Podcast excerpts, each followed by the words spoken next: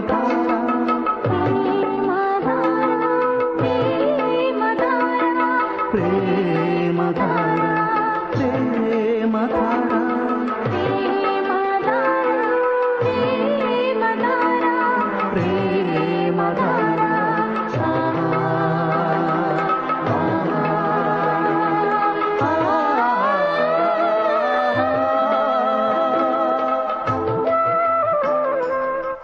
ప్రేమధార ప్రేమ ధార.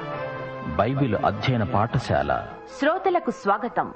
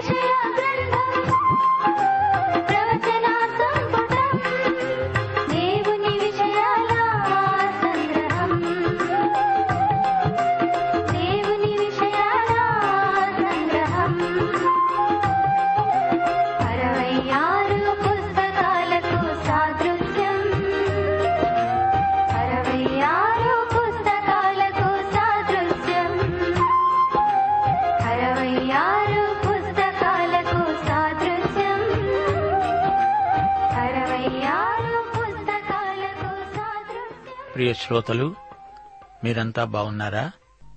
క్రీస్తునందు ఆధ్యాత్మికంగా బలంగా ఆరోగ్యంగా ఆనందంగా ఉత్సాహంగా నిశ్చింతగా ఉన్నారా? ఈరోజు పాఠానికి మానసికంగా ఆధ్యాత్మికంగా సిద్ధపడి ఉన్నారా? చూడండి యువత వయస్సును బట్టి కాదు మనస్సును బట్టి ప్రవర్తిల్లుతుంది. చిత్తస్ఫూర్తిలో ఊహాశక్తిలో ఉద్రేక ఉద్వేగ భావప్రాప్తిలో యువత పరవళ్ళు తొక్కుతుంది. ధైర్యం సాహసం పరిశ్రమ యువతకు రుజువులు. వృద్ధాప్యం అంటే ఆదర్శాలను ఆసక్తిని చల్లార్చుకొని ఉసూరుమనే మనస్తత్వం.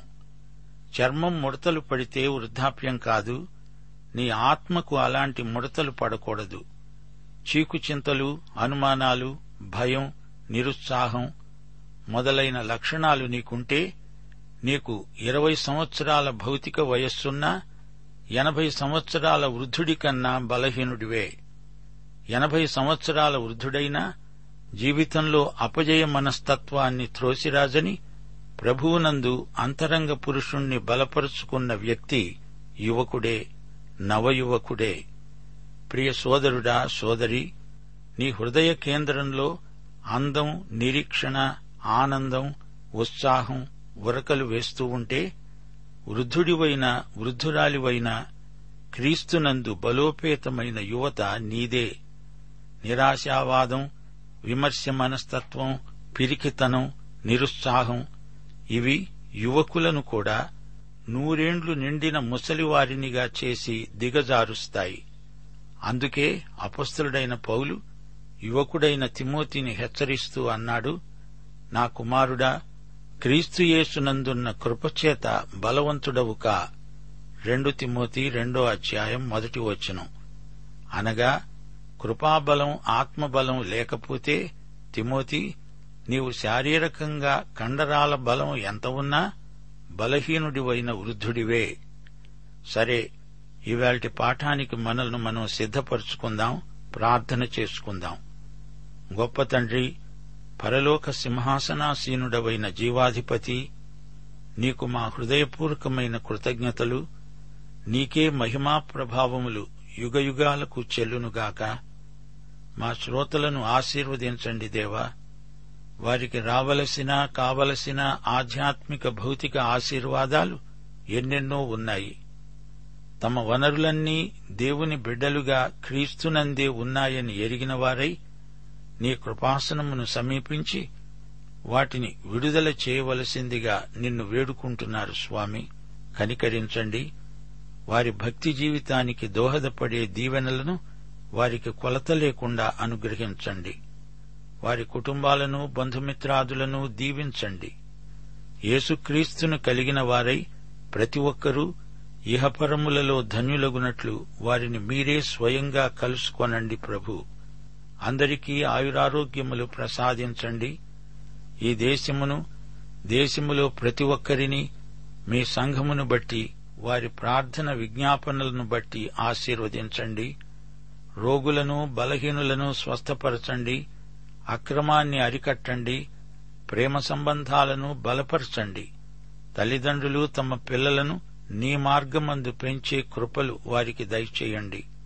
కుటుంబంలో బడిలో గుడిలో ఆధ్యాత్మిక వాతావరణాన్ని వృద్ధిపరచండి కాలుష్యాన్ని అరికట్టండి ప్రజలలో ఆధ్యాత్మిక చింతనను వృద్ధిపరచండి దేవా. సైతానీయమైన దుష్టశక్తులను దురలవాట్లను హింస దౌర్జన్య ప్రవృత్తులను లయపరచండి. యువతీ యువకులకు శోధనలపై విజయం ప్రసాదించి మహిమ పొందుమని నేటి వాక్య అధ్యయనంలో మమ్మలను దీవించుమని యేసు ప్రభు వారి దివ్యనామమున ప్రార్థిస్తున్నాము తండ్రి. ఆమెన్.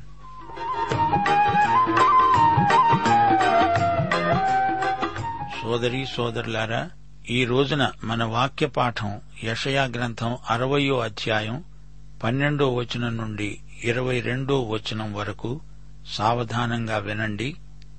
నిన్ను సేవింపనొల్లని జనమైనా రాజ్యమైనా నిలువదు. అట్టి జనములు నిర్మూలం చేయబడతాయి. నా పరిశుద్ధాలయపు అలంకారము నిమిత్తమై లెబానోను శ్రేష్టమైన దేవదారు వృక్షములు సరళ వృక్షములు గొంజి చెట్లు నీ యొద్దకు తేబడతాయి. నేను నా పాదస్థలాన్ని మహిమపరుస్తాను. నిన్ను బాధించిన వారి సంతానపు వారు నీ ఎదటికి వచ్చి సాగిలపడతారు. నిన్ను తృణీకరించిన వారందరూ వచ్చి నీ పాదాల మీద పడతారు. యహోవా పట్టణమని ఇస్రాయేలు పరిశుద్ధ దేవుని సీయోనని నీకు పేరు పెడతారు. నీవు విసర్జించబడటాన్ని బట్టి ద్వేషించబడటాన్ని బట్టి ఎవడూ నీ మార్గాన్ని దాటిపోవటం లేదు. నిన్ను శాశ్వత శోభాతిశయముగాను బహుతరములకు సంతోష కారణముగాను చేస్తాను. యహోవానైన నేను నీ రక్షకుడనని బహుపరాక్రమము గల యాకోబు దేవుడనగు నీ విమోచకుణ్ణని నీకు తెలియబడినట్లు నీవు జనములు పాలు కుడిచి రాజుల చంటి పాలు తాగుతావు. నేను ఇత్తడికి ప్రతిగా బంగారమును తెస్తున్నాను. ఇనుముకు ప్రతిగా వెండిని కర్రకు ప్రతిగా ఇత్తడిని రాళ్ళకు ప్రతిగా ఇనుమును తెస్తున్నాను. సమాధానమును నీకు అధికారులుగా నీతిని నీకు విచారణకర్తగా నియమిస్తున్నాను. పదిహేడో వచనం. సోదరీ సోదరులారా ఈ అధ్యాయంలో పరిశుద్ధాత్మ మనకెన్నో అమూల్య సత్యాలు నేర్పుతున్నాడు. మతైసు వార్త ఇరవై ఐదో అధ్యాయం ముప్పై ఒకటి నుండి నలభై ఆరో వచనం వరకు యేసు ప్రభు స్పష్టంగా చెప్పాడు జాతులపై దేవుని తీర్పునకు కారణం వీరు యూదజాతిని నిర్లక్ష్యం చేశారు అవమానపరిచారు. తన మహిమతో మనుష్య కుమారుడు ఆయనతో కూడా సమస్త దూతలు వచ్చినప్పుడు ఆయన తన మహిమగల సింహాసనము మీద ఆసీనుడై ఉంటాడు. అప్పుడు సమస్త జనములు ఆయన ఎదుట పోగు చేయబడతారు.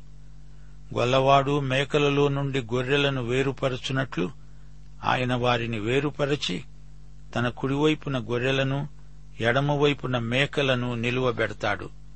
అప్పుడు రాజు తన కుడివైపున ఉన్నవారిని చూచి అంటాడు నా తండ్రి చేత ఆశీర్వదించబడిన వారలారా రండి లోకము పుట్టినది మొదలుకొని మీ కొరకు సిద్ధపరచబడిన రాజ్యమును స్వతంత్రించుకొనండి. నేను ఆకలిగొన్నాను మీరు నాకు భోజనం పెట్టారు. దప్పిగొన్నాను నాకు దాహమిచ్చారు. పరదేశినై ఉండగా నన్ను చేర్చుకున్నారు. దిగంబరినై ఉండగా నాకు బట్టలిచ్చారు. రోగినై ఉండగా నన్ను చూడవచ్చారు. చెరసాలలో ఉండగా నా వద్దకు వచ్చారు. మిక్కిలి అల్పులైన ఈ నా సహోదరులలో ఒకనికి మీరు చేసింది నాకు చేసినట్లే. అప్పుడాయన ఎడమవైపున ఉన్నవారిని ఉన్న వారిని చూచి అంటాడు శపింపబడిన వారలారా నన్ను విడిచి అపవాదికి వాని దూతలకు సిద్ధపరచబడిన నిత్యాగ్నిలోకి పోండి. మిక్కిలి అల్పులైన వీరిలో ఒకనికైనను మీరు ఇలాగు చేయలేదు గనుక నాకు చెయ్యలేదని మీతో నిశ్చయముగా చెబుతున్నాను. వీరు నిత్య శిక్షకు నీతిమంతులు నిత్య జీవమునకు వెడతారు. ఇస్రాయేలును తిరస్కరించిన జాతులకు దేవుని తీర్పు ఎంత తీవ్రమైనదో ఈ మాటలలో మనం గ్రహించగలం. వెయ్యేండ్ల పాలనలో జరగబోయే సంఘటన ఒకటుంది. ఫిలిపి పత్రిక రెండో అధ్యాయం పది నుండి పదకొండో వచనం వరకు. పరలోకమందున్న వారిలో కాని భూమి మీద ఉన్న వారిలో కాని భూమి కింద ఉన్న వారిలో కాని ప్రతివాని మోకాలును యేసు నామమున వంగునట్లును. ప్రతివాని నాలుక తండ్రి అయిన దేవుని మహిమార్థమై యేసుక్రీస్తు ప్రభువని ఒప్పుకొనున్నట్లును. దేవుడాయనను అధికముగా హెచ్చించి ప్రతి నామమునకు పైనామమును ఆయనకు అనుగ్రహించాడు. వెయ్యేండ్ల పాలనలో ప్రతి మోకాలు యేసు ప్రభువుకు వంగక తప్పదు. ఇష్టమున్నా లేకపోయినా యేసు నామమునకు ప్రతి మోకాలు వంచబడుతుంది.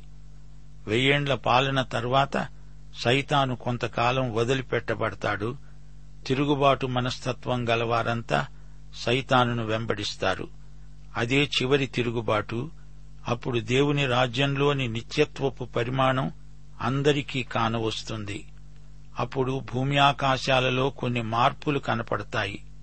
నూతన భూమి నూతన ఆకాశం ఏర్పడతాయి. దేవుడు సమస్తమును కొత్తదిగా చేస్తాడు. పాతదానికి మెరుగులు దిద్దటం కాదు అంతా నవనూతనమవుతుంది. ఆయన యందు విశ్వసించిన వారంతా కొత్త మనుషులవుతారు.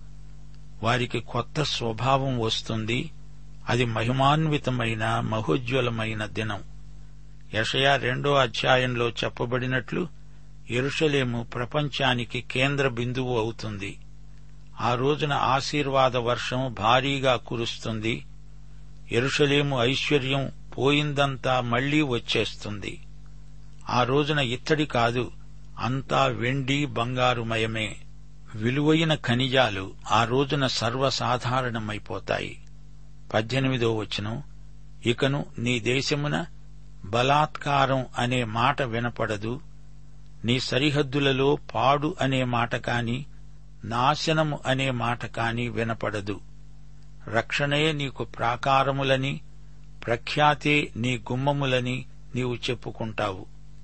ఇక మీదట పగలు సూర్యుని ప్రకాశము నీకు వెలుగుగా ఉండదు నీకు వెలుగివ్వడానికి చంద్రుడు ఇక ప్రకాశించడు. యహోవాయే నీకు నిత్యమైన వెలుగవుతాడు. నీ దేవుడు నీకు భూషణముగా ఉంటాడు. నీ సూర్యుడింకా అస్తమించడు. నీ చంద్రుడు క్షీణించడు. యహోవాయే నీకు నిత్యమైన వెలుగు. నీ దుఃఖదినాలు సమాప్తమవుతాయి. నీ జనులందరూ నీతిమంతులై ఉంటారు. నన్ను నేను మహిమపరుచుకున్నట్లు వారు నేను నాటిన కొమ్మగాను నేను చేసిన పనిగాను ఉండి దేశమును శాశ్వతముగా స్వతంత్రించుకుంటారు. ఏసే లోకానికి వెలుగు ఆయనే నూతన ఎరుషలేముకు వెలుగు. వేరే వెలుగు విద్యుత్ శక్తి అక్కర్లేదు సూర్యచంద్రులకు అప్పుడు పూర్తి ప్రకాశం వస్తుంది. ఈ అధ్యాయంలో ముగింపు వచనం మనకు గొప్ప ఆశీర్వాదం. వారిలో ఒంటరి అయినవాడు వెయ్యి మంది అవుతాడు. ఎన్నిక లేనివాడు బలమైన జనమవుతాడు. యహోవానైన నేను తగిన కాలమున ఈ కార్యమును త్వరపెడతాను. సోదరీ సోదరులారా వింటున్నారా? ఎంత ఆశ్చర్యం! ఒంటరి అయినవాడు వేయి మంది అవటమా? అబ్రహాము ఒంటరి అయి ఉండగా దేవుడు అతణ్ణి పిలిచాడు. అతణ్ణి ఆశీర్వదించి అతణ్ణి పెక్కుమంది అయ్యేటట్లు చేశాడు. కుడివైపునకు ఎడమవైపునకు వ్యాపిస్తారు. అతని సంతానం అన్యజనముల దేశాన్ని స్వాధీనపరుచుకుంటారు.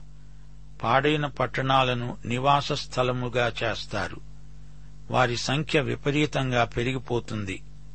ఇస్రాయేలును తిరిగి దాని పూర్వస్థితికి తెచ్చే కార్యాన్ని దేవుడు ఒక్కసారి ఆరంభించాడంటే అది పూర్తయ్యేందుకు ఎక్కువ కాలం పట్టదు. ద్వితీయోపదేశకాండం మొదటి అధ్యాయం పదకొండో వచనంలోని దైవాశీర్వాదం విన్నారా? మీ పితరుల దేవుడైన యహోవా మీ జనసంఖ్యను వెయ్యి రెట్లు ఎక్కువ చేసి తాను మీతో చెప్పినట్లు మిమ్మును ఆశీర్వదించునుగాక. దేవుడు తాను తలపెట్టిన కార్యాన్ని త్వరగా చేస్తాడు. ఆలస్యం చెయ్యడు ఒంటరి అయిన వ్యక్తిని వేయి మందిగా చేస్తాడు. ఎన్నిక లేని వారిని బలమైన జనంగా చేస్తాడు. దేవుడన్నాడు పురుగు వంటి యాకోబు స్వల్పజనమైన ఇస్రాయేలు భయపడకండి.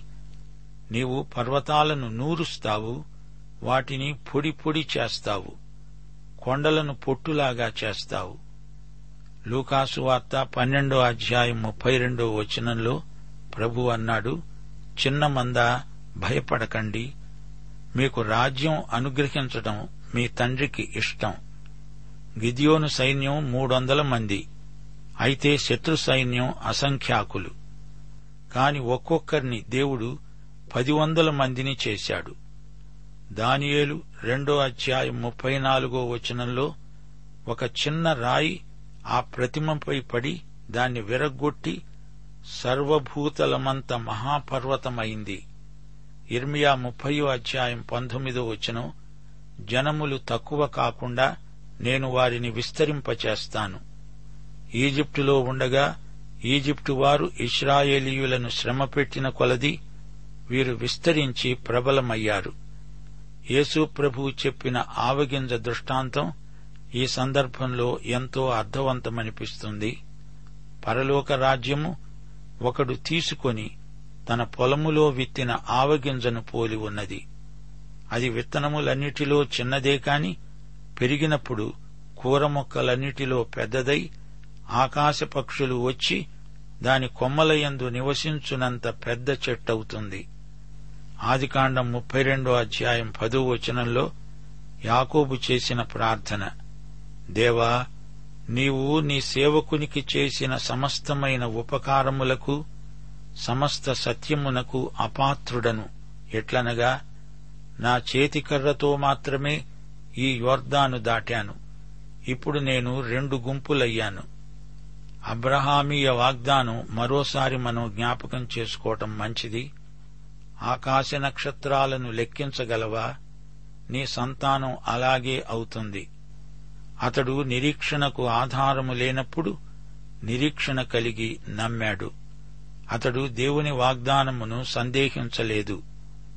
దేవుడు తన వాగ్దానాల నెరవేర్పును త్వరపరుస్తాడు. రెండు కొరింతి ఆరో అధ్యాయం రెండో వచనం ఇదిగో ఇప్పుడే మిక్కిలి అనుకూల సమయం ఇదిగో ఇదే రక్షణ దినం. దేవుడు తాను చెప్పింది శీఘ్రంగా జరిగిస్తాడు. సమాధానకర్త అయిన దేవుడు సైతానును మన కాళ్ళ కింద శీఘ్రంగా చితక తొక్కిస్తాడు. యోబు గ్రంథం ఎనిమిదో అధ్యాయం ఏడో వచనం నీ స్థితి మొదట కొద్దిగా ఉండినా తుదకు నీవు మహాభివృద్ధి నొందుతావు. పంట కోతకు వచ్చింది వెంటనే కొయ్యాలి. సోమరి చీమల యొద్దకు వెళ్ళు నేర్చుకో. చీమలు కోతకాలమందు ధాన్యము కూర్చుకుంటాయి గదా అందుకే మొర్దకై ఎస్తేరును హెచ్చరించాడు. ఎస్తేరు గ్రంథం నాలుగో అధ్యాయం పద్నాలుగో వచనం. ఈ సమయాన్ని బట్టి నీవు రాజ్యానికి వచ్చావేమో ఆలోచించుకో. ప్రియశ్రోతలు ప్రకటన గ్రంథం ఇరవై ఒకటో అధ్యాయం ఇరవై మూడు ఇరవై నాలుగు వచనాలతో ఈ పాఠం ముగిస్తాము. ఆ పట్టణాన్ని ఆత్మనేత్రాలతో చూడండి. ఆ పట్టణములో ప్రకాశించడానికి సూర్యుడైనా చంద్రుడైనా దానికి అక్కరలేదు. దేవుని మహిమే దానిలో ప్రకాశిస్తున్నది. గొర్రెపిల్లే దానికి దీపం. జనములు దాని వెలుగునందు సంచరిస్తారు. భూరాజులు తమ మహిమను దానిలోనికి తెస్తారు. మరో మాట ఈ ప్రవచనాత్మక వాగ్దానాలు మనం వింటూ ఉంటే మనకు ఏమనిపిస్తోంది? ఈ వాగ్దానాలు త్వరగా త్వర త్వరగా నెరవేరాలి. అయితే దేవుని గడియారం వైపు చూడండి. మన గడియారాలను తీసి అవతల పెట్టేయండి. మానవ చరిత్ర అంతా ఆయన చేతిలో ఉంది. మన ప్రణాళికలు ఆయన సంకల్పానికి అనుగుణంగా దేవుడు రూపొందిస్తాడు. దేవునికి స్తోత్రం. యోహాను సువార్త నాలుగో అధ్యాయం ముప్పై ఐదో వచనం. ఇంకా నాలుగు నెలలైన తరువాత కోతకాలము వస్తుందని మీరు చెబుతారు గదా? ఇదిగో మీ కన్నులెత్తి పొలాలను చూడండి. ఇప్పుడే అవి తెల్లబారి కోతకు వచ్చాయి. ఈ పంట కోత ఎప్పుడు మొదలైందనుకుంటున్నారు? అపుస్తల కార్యములు రెండో అధ్యాయంలోని పెంతకోస్తుతో ఆధ్యాత్మికమైన ఈ పంట కోత మొదలైంది. పదండి సైతానును ఎదిరించండి.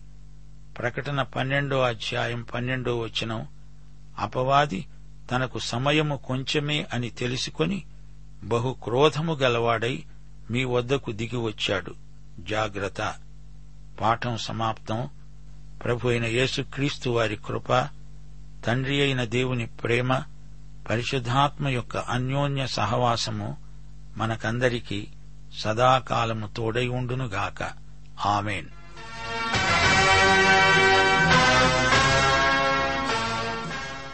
ఇప్పుడు యషయ గ్రంథంలో మీరు విన్న ధ్యానాలపై కొన్ని ప్రశ్నలు రాసుకోండి. పెన్ను పేపర్తో సిద్ధంగా ఉన్నారా?